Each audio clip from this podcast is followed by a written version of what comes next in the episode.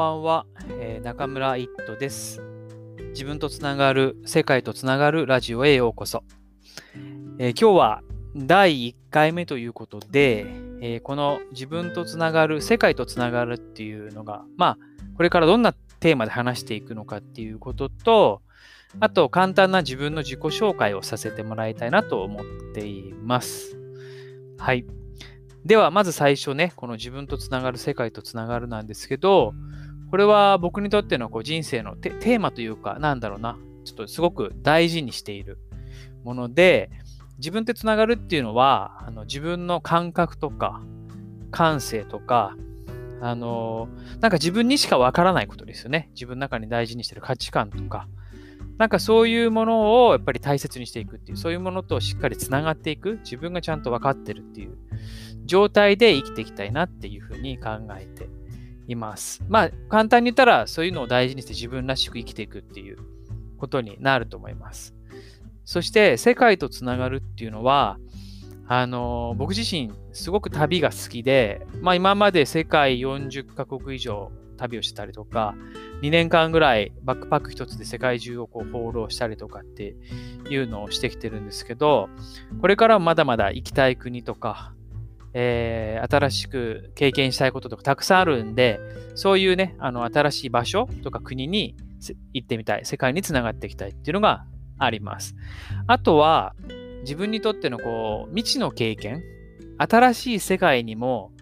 どんどんチャレンジしていきたいので、そういう意味での、こう、新しい世界につながっていくっていうのも含まれてます。はい、夢にチャレンジしたりとかね、なんか自分ビジネスチャレンジしたりとか、なんか新しい分野、新しい領域っていうところにどんどんつながっていきたいっていう思いがあります。はい。で、まあこの自分とつながる、世界とつながるっていうのをテーマにして、これからいろんなことを話していきたいんですけど、まあ、じゃあどんなことを話していくかっていうと、例えば、あえーとまあ、自分とつながるでですね、まあ、自分の感性とか感覚とか、そういうのとを、こう、なんだろうな、掴むというか、感じるというか、そういうものとつながっていく話だったりとか、まあ、それが自分の感覚があってもなんか信頼できないとかね、っていうこともやっぱり経験してきてるので、そういうものとどうやって信頼関係を作っていくとかね、そういう話だったりとか、あとは、えっ、ー、と、英語の話もしようかなって思います。まあ、英語を教えるとかそういうのじゃないんです、なんだろう。あの、まあ、僕自身、英語が僕の人生にとってすごく影響力があって、世界を広げてくれたし、いろんなことを可能にしてくれてきてくれてるので、まあ、英語についても触れていこうかなって思います。あとは自分の夢や目標とかビジネスにチャレンジしていくこと、新しい僕自身のチャレンジについてとかね、今までしてきたチャレンジについてとかも話していこうと思います。で、いろんな国に本当に行ってるんで、その国でまたいろんな経験をしてきてるんで、まあ今までの経験をこう面白ネタだったりとか、もうやばかったネタだったりネタだったりとか、死にそうになった経験とか、まあ騙された経験とか、めちゃめちゃ大金をすられた経験とか、何ですかね、いろいろあるんで、本当に。なんかそういう経験をですね、まあポツポツと話していけたらいいなと思っています。はい。じゃあ、ちょっとここから自己紹介に入っていこうと思うんですけど、僕は今ですね、えー、英語コーチっていうのとライフコーチをやっています。まあ、どっちかっていうとこれバラバラっていうよりもなんか英語ライフコーチっていうような仕事をしてます。その、まあ、例えば、例えば海外に行きたい、こう生活したい、仕事したい、まあ旅でもいいですね。なんか行ってみたいけど、やりたいことが他、まあ海外とか以外でもあるんだけど、どこかなんかこう、英語に自信がないとか、あと自分自身に自信がなくって、そのやりたいことに一歩を生み出せない人の、こう、サポートと、なんか背中を押したりとかね、そういうことをしたりしています。はい。で、なんか英語を教えるって言っても、実際教えてる、英語自体を教えてることってすごく少なくて、あの、多分一番多いのはなんか英語に対する、こう、メンタル的なアドバイスだったりとか、なんかその人がすごく難しくしてるものの、こう、なんだろうな、あの、誤解を解いてあげたりとかっていうことをしてたり、あとはそもそも英語の前にやりたいことを一緒に整理したりとかね、えー、なんかそういうこともやってたりします。はい。なので、もう本当に英語コーチとライフコーチの合体版で、英語ライフコーチっていうのを仕事にしています。そして、えー、まあ、こんな仕事してるんですけど、もともと英語が得意だったとか、できたというのでは全然なくて、なんかむしろ真逆なんですね。で、高校の時、えー、英語の授業、英語の授業、英語の通信簿は3年間、えー、10段階の2位でした。もう赤です。もう毎毎学期赤ででした。で、英語にまあ全然興味がなかったし、なんか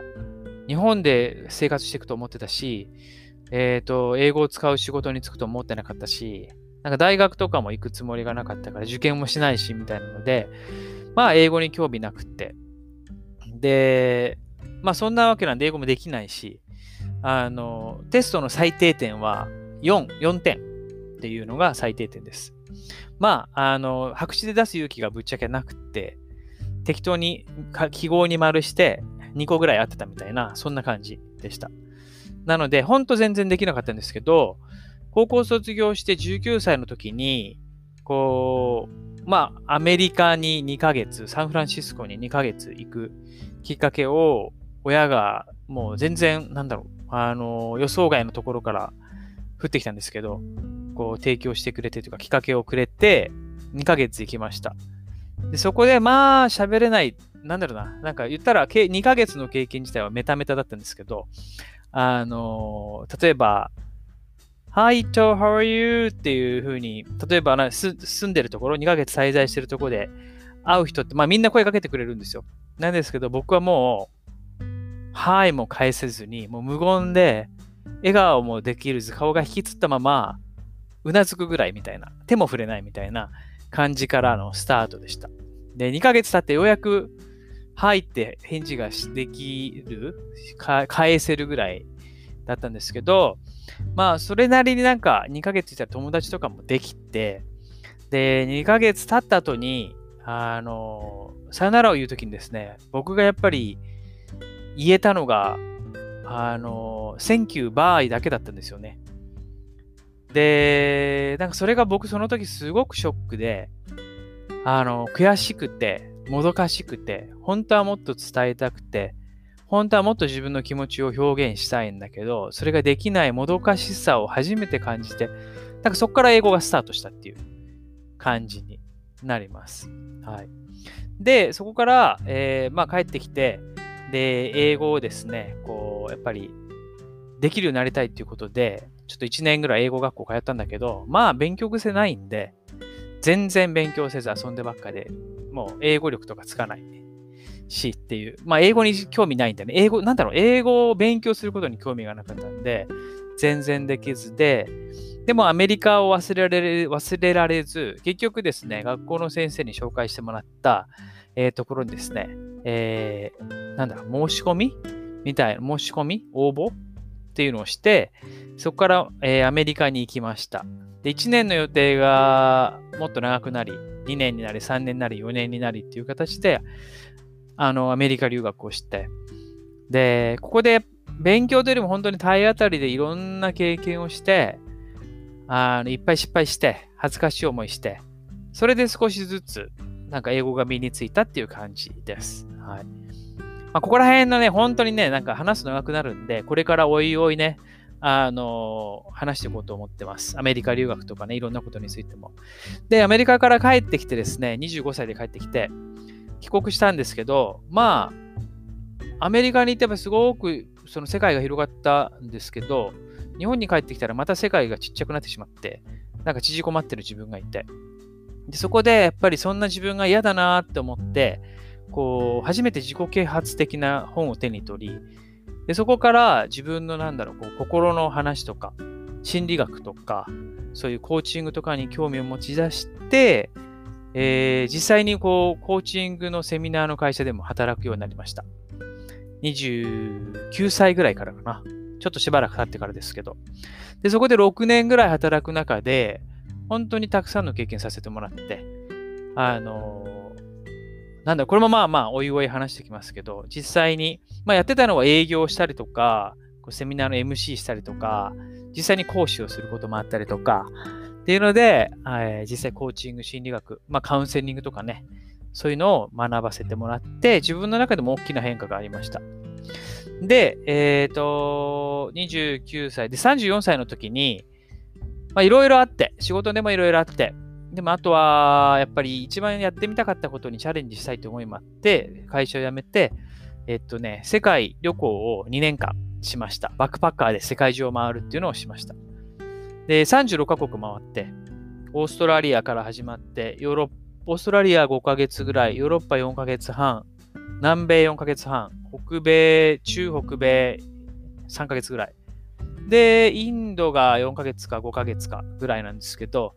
っていうのを回りました。はい。まあ、ここでも本当にいろんな人に出会っていろんな経験して、なんだろうな、僕もの中で本当に転機になった2年間だったなって思ってます。そして、えー、36で帰ってきて、で、まあ、